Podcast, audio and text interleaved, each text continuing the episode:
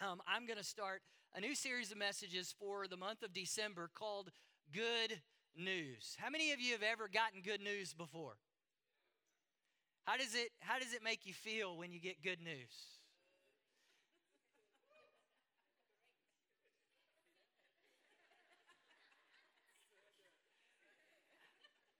How many of you have ever gotten bad news before? How is it that you're louder about the bad news than you are about the good news? You are far more animated about the bad news than the good news. There is something about good news. And uh, for the next few weeks leading up to Christmas, we're going to be talking about good news because really, really, Christmas, the gospel, it really is all about. Um, it really is all about good news.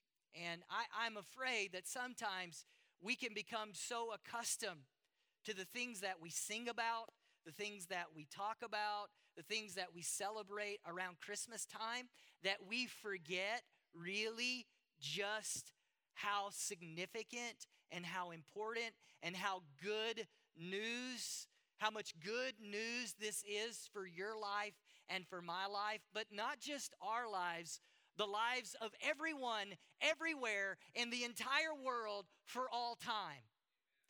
The Bible tells us in Luke chapter 2, uh, verses 8 through 14, it says, And there were shepherds living out in the fields nearby, keeping watch over the flocks at night. An angel of the Lord appeared to them, and the glory of the Lord shone around them, and they were terrified. But the angel said to them, Do not be afraid. The angel said, I bring you good news that will cause great joy for all the people. Today, in the town of David, a Savior has been born to you. He is the Messiah, the Lord. This will be a sign to you. You will find a baby wrapped in clothes and lying in a manger. Suddenly, a great company of the heavenly hosts appeared with the angel, praising God and saying, Glory to God in the highest heaven, and on earth peace to those on whom his favor rests. I love reading the Christmas story and I love reading the different aspects, but this is probably uh, one of my favorite parts when these shepherds. They would have been they would have been as far as society and culture was concerned, they would have been the, on the lowest rung of the ladder. They had the job that that no one else wanted. They had the job that was unthinkable for for people of any status and yet they were the ones that the angelic host appeared to and when the angel appeared to them it's so incredible because the first thing he says is, Don't be afraid. I've got good news for you. You ever wondered why the angel said, Don't be afraid? You ever, you ever thought about that? Can you imagine? You don't, you don't live in Umhlanga. You're not used to big bright lights. You're out in a field. You're shepherds. You're just doing your thing in the peace and the quiet of the night, and all of a sudden an angel appears to you.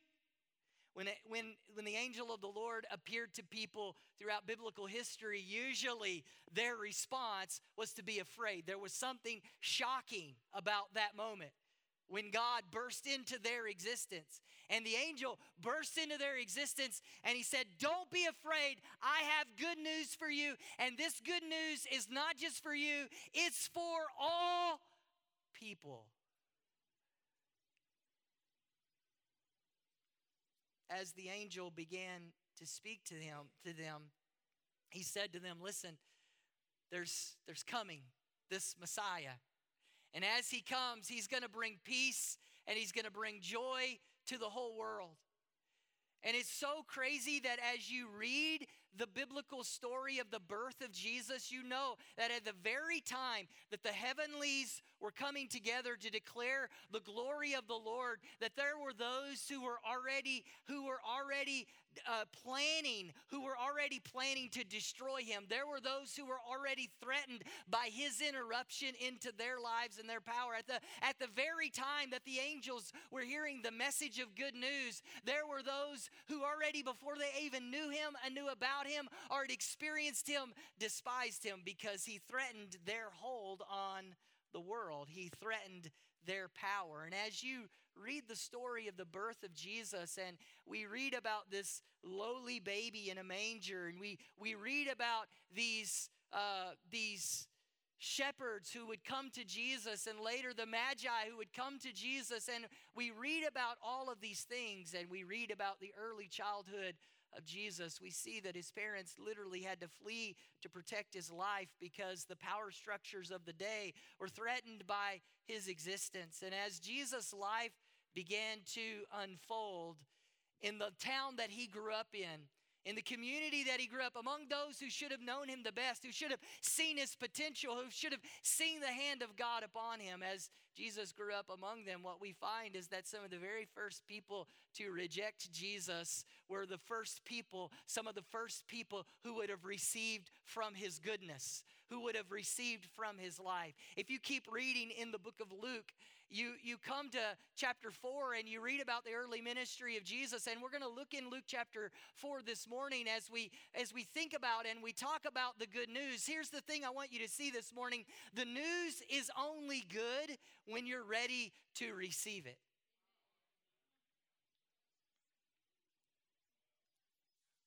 There's something about having the right framework when it comes to news that determines whether or not it's good news or bad news to you. Yesterday, or not yesterday, Friday evening, um, we received some news. And it was, well, I'll just tell you, it was devastating news to me. We have been trying for some time, you know, uh, to get our visas. We've flown back to the States like uh, four times in the last year, trying to get everything straight with our visas. And we found out Friday evening that our visa application had been rejected. It's okay. You can, oh, you can groan with me. Um, and don't worry, they're not kicking me out of the country tomorrow. Or don't celebrate, they're not kicking me out of the country tomorrow, whatever your framework is. It's a process. We know it's a process. We've lived through stuff before. But when we got the news, it just tells you something. It's only good news if you're ready to receive it. It's only good news in how you're prepared to receive the news. Because when I got the news, I'm just going to be honest with you. I would love to tell you that your pastor is so spiritual and he's so full of faith and he's so positive that I was just like, oh, that's wonderful. At least we know now we have an answer, we can move on. That's what I would have loved to have told you my response was, but my, that wasn't my response. I was mad. Desiree, on the other hand, in her wonderful grace and peace, had the perspective to almost immediately say, well, at least we're not stuck in limbo where we don't know because our application had been stuck for like nine or 10 months. We didn't know what the answer was, and normally that's not the pattern. So at least we have an answer now. Now we can go back and we can correct whatever needs to be corrected, and we can get an answer and we can move on. That's good news because we were stuck before. But Randy, in his flesh, wasn't prepared to receive the news that there may be some more steps. I just wanted the answer right here, right now, my way, in a way that was convenient for me, that cost me the least, that was the least hard for me. Are you hearing me? It's only, it's only good news when you're ready to receive it. It's only good news when you're in the right framework, when you're in the right frame of mind, when you have the right perspective. The angels appeared to the shepherds why did he appear to the shepherds? Why did he not go to the kings? Why did he why did he not go to the synagogue? Why did he The angel went to people who were ready to receive the good news. Well, I'll go over here because this uh, the angel went to people who who would have the perspective to receive the news. The angel said, This is good news and this is for everybody. And yet when you see Jesus' life unfold, see, I know if you if you think if you were there that day when Jesus were on, do any of you ever put yourself in scripture like I'm a part of that story? And you you think about how you would respond and you would react if you were in that story. Do any of you ever do that? Any of you have that kind of imagination? I do that. I read the Bible and I think about how I would react, how I would respond, who I would be if I were in that story. And I've told you this before I'm always the hero, I'm always the good guy, I'm always the one who responds positively, I'm always the one who has faith, I'm always the one who believes in Jesus. none of you do that, right? And when you read scripture, what you find, here's the truth. Many of us don't understand this. The truth is, more people who were on earth at that time who encountered Jesus rejected him than who received him. More people rejected the good news than received the good news. More people rejected the gospel as Jesus declared it than responded to it and surrendered their lives to it. When you keep reading the story of the life of Jesus, I, I just want us to pick up Luke chapter 4. I'm going to read verses 14 through 19 uh, to you. It says this Jesus returned to Galilee in the power of the Spirit, and the news about him spread through the whole countryside. He was teaching in their synagogues and everyone praised him. So these people are receiving the good news. He went to Nazareth. Now, Nazareth, that's his hometown where he had been brought up. And on the Sabbath day, he went into the synagogue as was his custom. Jesus went to church, by the way, just saying. It was his custom every Sabbath. Just saying. I'm, I'm not implying anything. Every Sunday. I'm just saying. He stood up to read, and the scroll of the prophet Isaiah was handed to him. What a coincidence. Unrolling it, he found the place where it was written The Spirit of the Lord is on me because he has anointed me to proclaim good news to the poor. Everyone say good news. He anointed me to proclaim good news to the poor. He has sent me to proclaim freedom for the prisoner and recovery of sight for the blind, to set the oppressed free, to proclaim the year of the Lord's favor. So, this is Jesus. He's began his ministry. He's just been baptized in water, much like we have experienced today, publicly, baptized in water. Gone back home to his hometown, went to the went to the Sabbath, opened the scroll. It just happened to be Isaiah. He went to the place where it was the prophetic utterance talking about the Messiah, talking about his identity, talking about who he was and what he was supposed to do. And he began to read these words that the prophet Isaiah had spoken about him hundreds of years before. And the Bible says that as he read these words, the response of the people in his hometown was to get mad. They didn't celebrate. They didn't say, Messiah has come. This is wonderful. The Bible says they got mad. In fact, they said, Isn't this Joseph's son? Who does this guy think he is? He can't be the Messiah. We know him. Now, here at North Place, we've learned that when we read our Bibles, we don't just take a verse out of the Bible and decide what we want it to mean. We don't take a verse out of the Bible and say, oh, this is what it means to me. This is what I feel about it. We've learned together that when we read our Bible, we read our Bible in context. That means I don't just take a verse, I need to read the whole story so that I understand what's going on. And here's what we've learned together we've learned that as we read the Bible in context, we don't just read a verse, we read a chapter. We don't just read a chapter, we read a book. When we read read the Bible in context, there's real truth in there that we can learn, and that truth changes our life. If you read chapter 4 in context, so if you go back to the earlier part of chapter 4, we find Jesus has been baptized, and then what does he do? He's go, he goes out into the wilderness. He literally is led into the wilderness by the Spirit of God. And he goes into the wilderness. Do you remember this? And when he's in the wilderness, the Bible says that he's tempted by Satan. How many of you remember that story? How many of you knew that that story was directly connected to when Jesus got up in his hometown and declared, This is my identity, I'm the Messiah? See, before he was able to publicly dis- di- distribute the good news to those around him, he first went into the wilderness and his identity was questioned. All of it is connected and linked. The news, the identity of Jesus was tempted, he was tempted before he declared it publicly. So when you go back and you read chapter 4, what you find is that there were three phases of this temptation process of the enemy in his life. So before he declared the good news, he had to embody the good news. Before he declared the good news, the, his identity was threatened by the enemy. So he goes into the wilderness and the enemy tempts him three ways.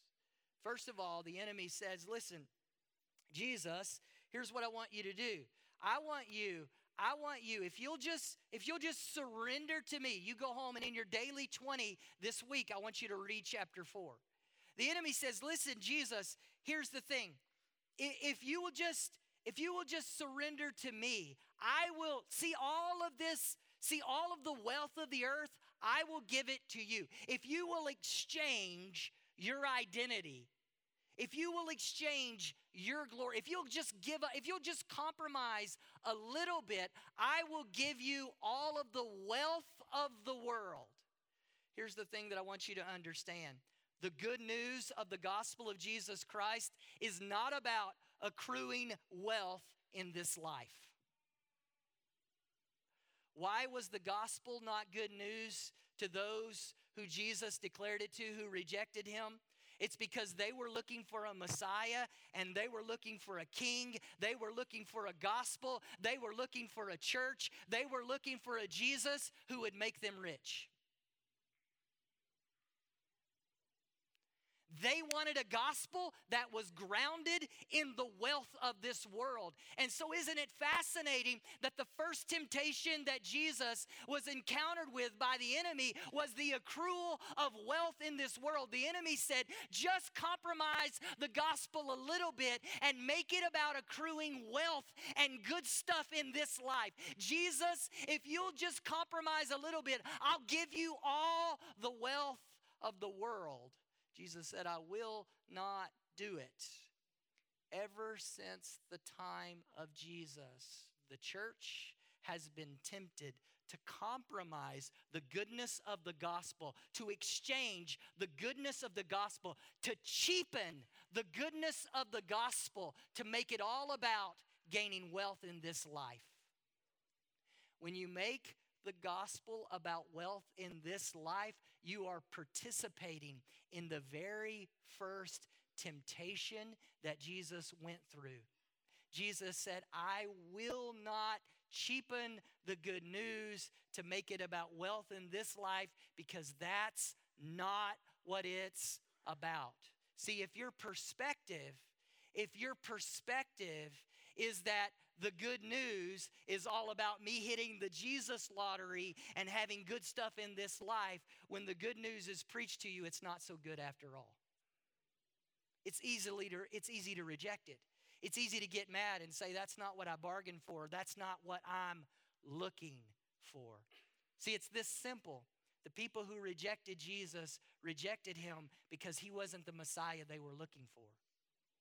They were looking for a Messiah who would make them wealthy in this life, who would cheapen the glory of God for the plastic things that you can gain in this life that the Bible says will pass away. Did you ever, did you ever get a toy for Christmas when you were a kid and you had seen that toy? Maybe you saw it advertised on television, or maybe you saw it in the package. Maybe you thought about it and you wanted that toy so bad, and then you got it and you found out that it was cheap and it was plastic and it broke the first time you played with it. Come on, let me see your hand. Whoever got a toy and it broke the first time you played with it? Because it was cheap. Because it was an imitation because it was fake, because it was poorly made, because it was not designed to last. here's the thing, friend wealth in this world and in this life was never designed to last. And so, any gospel that is built around the accruing of wealth in this life will not work. The second reason why those people rejected Jesus, and it's connected to the second temptation that Jesus walked through, is that the good news is not about building your own kingdom. The devil, go back and read this, the devil said, Jesus, okay, you don't, you don't want money, you don't want money, you don't want material things in this life. But here's here's what I'll do. Jesus, if you'll just bow to me, if you'll just exchange a little bit of the glory of God and give it to me, just compromise a little bit. Here's what I'll do. I'll I'll make you ruler over all of this earth. Wouldn't that be good to be in charge? Isn't it good to be in charge? The enemy said, Jesus, just, just compromise a little bit of the glory of the, of the gospel. Just compromise the good news a little bit. I'll give, I'll give you rule over this earth. And here was the temptation to exchange eternal rule, to exchange God's position and place for his children in his kingdom, to exchange that for a little bit of power in the moment. Now, it's easy for us to read this perhaps in 2022 and think, wow, what was wrong with those people? Why didn't they have the perspective? But understand, the people that Jesus would have been ministering to in his day, many of them, many of them were living in complete and total abject poverty. Many of the people that that would have first heard the gospel were living under Roman rule and Roman law. Many of them, their children had been sold into slavery. They were, they were people who had been subjugated and objectified. These were, these were people who didn't have a place in culture and society. There, as the Jewish people, they would have been under the rule of the Roman people. They were people who felt like, who felt like they had no place in the world, no dignity dignity in the world. And so they were looking for a Savior and they were looking for a Messiah who would be a political and military ruler for them who would help them to overthrow Rome. And it may be easy for me and you to live in, a, in, in South Africa in 2022 and not understand, but we have to understand these were people who were living in bondage. And so it was very natural for these people to want a political and a military leader. In fact, the people who crucified Jesus, many of the reasons why he was rejected and crucified is because they had come to believe that Messiah was going to be a political and a military ruler. They crucified him they rejected him because they wanted him to start a fight. And he wasn't there to start a fight, not in the natural. He wasn't there to win a battle in the natural because he knew this kingdom is going to pass away. So he wasn't going to stake his identity as Messiah on a kingdom that was going to pass away.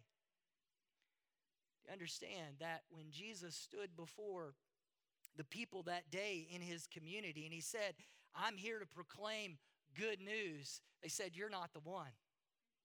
We want somebody who's stronger. We want someone who will fight the battle. We'll want, we want someone who will lead us militarily. We want someone who will overthrow the government. We want our own government. We want to be in control of things.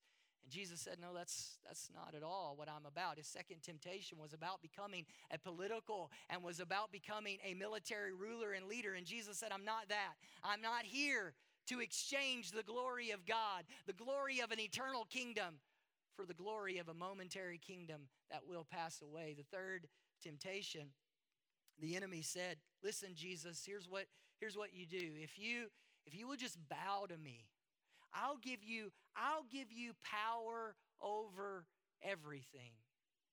The good news is not about becoming powerful. Have you ever felt powerless? On Friday, when I began to read the letter of rejection for my visa, it reinforced every bit of powerlessness I've ever felt. I've jumped through all the hoops, I filled out all the paperwork, I've done all the things multiple times. There's nothing I can do about it. I feel powerless. And you know what? My response in that powerlessness, my response is to get angry. My response is to say, What can I do about it? How can I change things? This isn't right. This is unjust. All the things rise up inside of me. And it's easy for us all these years later to read about those people who rejected Jesus and to say, "Oh, I wouldn't be I wouldn't be one of them. I would have I would have followed Jesus around. I would have been I would have been with Mary. I would have been with James and John. I would have been one of his closest followers. I would have seen that he was the Messiah. I would have It's real easy see ourselves as the heroes. But the truth is, most of the people that encounter Jesus said, He's not who I'm looking for because who I'm looking for makes me feel powerful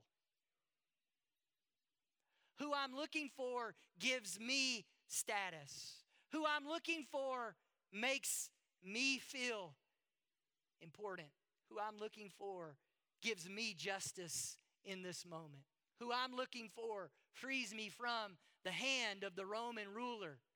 Who I'm looking for causes me to get the promotion at work. The Jesus that I want to serve, the Messiah that I'm looking for, means that I'm the business owner and that my business is winning over all those other businesses that are losing.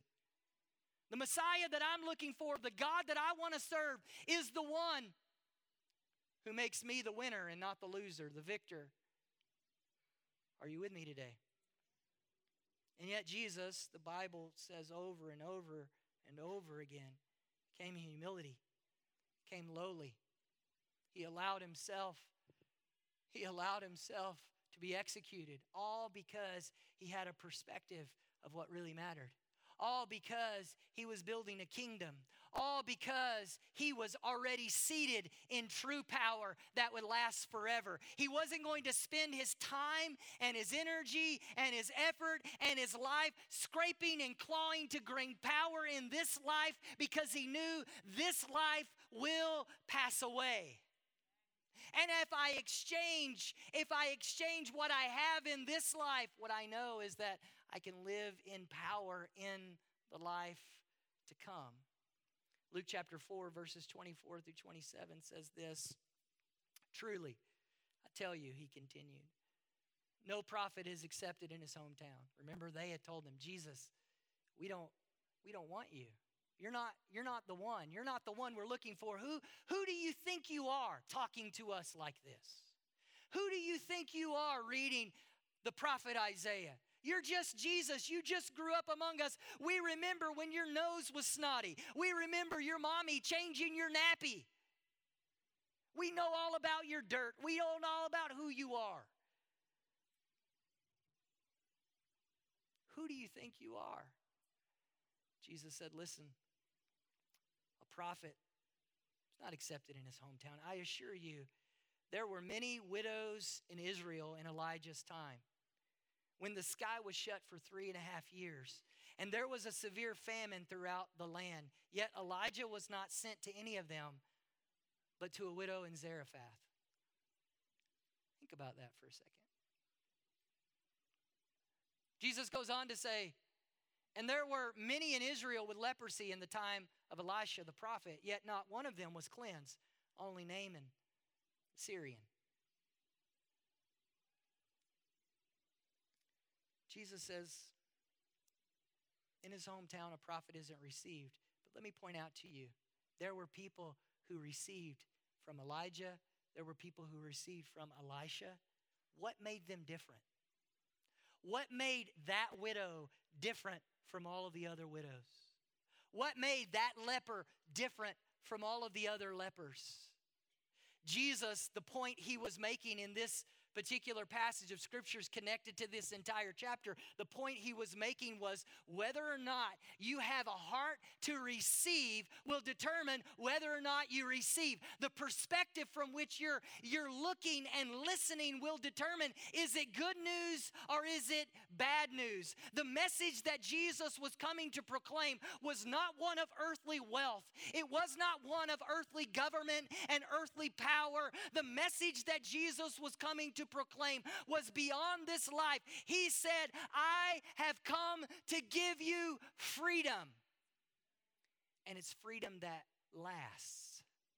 It lasts when you have and when you do not have. It's freedom that works even when you're persecuted or you're not persecuted. It's freedom that exists in your life even when you're hurting or you're pain free. It's the kind of freedom that is beyond the existence of this life. See, the gospel is good news because it's news that transcends anything that happens in this life. Jesus had a kingdom perspective. And so when the enemy came to him and the enemy said, Jesus, just compromise a little just so you can have wealth. When the enemy came to him and said, Jesus, just compromise a little bit so that you can be in charge. When the enemy came to him and said, just compromise a little bit so that you can feel powerful, so that you can be powerful. Jesus had perspective. He said, I'm not going to make that exchange. When he stood before his hometown and he said, I am him. I'm the one you've been looking for. I'm the Messiah that's preaching a gospel that's transcendent of every hurt, of every pain, of every heartache, of every question, of every difficulty. I'm the one with that message. I'm bringing that life to you. There were people there that day who, although they knew him, they didn't know him. Although they saw him, they could not receive from him because what they wanted, what they wanted, what they were looking for, was something in this life. During this holiday season, as you and I go into a very familiar time where we will we will have time with our family. We will exchange gifts. We will most likely read the story of the birth of Jesus. We will we will see and interact with people who have a high receptivity to talking about spiritual things. During this season, may I encourage you May I encourage you to take a hold of the good news. And the good news is this Jesus came so that we might have freedom. Not the kind of freedom that is dictated by your bank account. Because bank accounts, they come and they go. We all know about them going, right? Especially this time of year the kind of freedom that exists in your life, whether who you want gets elected or doesn't get elected. No matter what happens, no matter if I'm a slave, and by the way, God's people throughout human history have spent more time in slavery than anything else. Read scripture. Whether I'm a slave or I'm a free man, who I am as a child of God doesn't change. Put me in chains, I'm still free. Bind me up, I'm still free.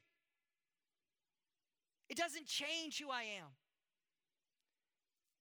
Freedom Jesus offers us is that even when I'm powerless, even when I've done everything that I can possibly do, and I'm still sinking. He still commands the wind and the wave. He's still in control. He still has power. He's still God. And as his child, as his child, when I draw my last breath in this life, it's not the end. Because my identity, my eternity, it's secured in him. That's the transcendent nature of the good news. That's the gospel that we preach. The gospel that we preach isn't about getting rich in this life. It's not about gaining power in this life. It's not about happy go lucky life where everything just works out good if I do all of these things. No.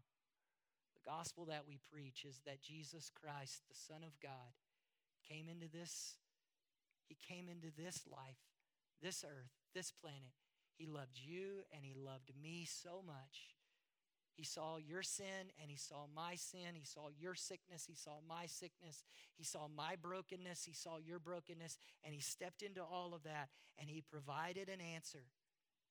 He provided an answer that would transcend our circumstance. That's the good news. Question question is is it good to you? The question is will you and I be like those shepherds and will we take that good news to others because we found it to be good for ourselves? Will we share the good news? Messiah has come. Will we run and everyone we can't find, can we tell them Messiah has come? Or will we participate? Will we participate in the rejection, as so many did in Jesus' day, of true Messiah, of true good news?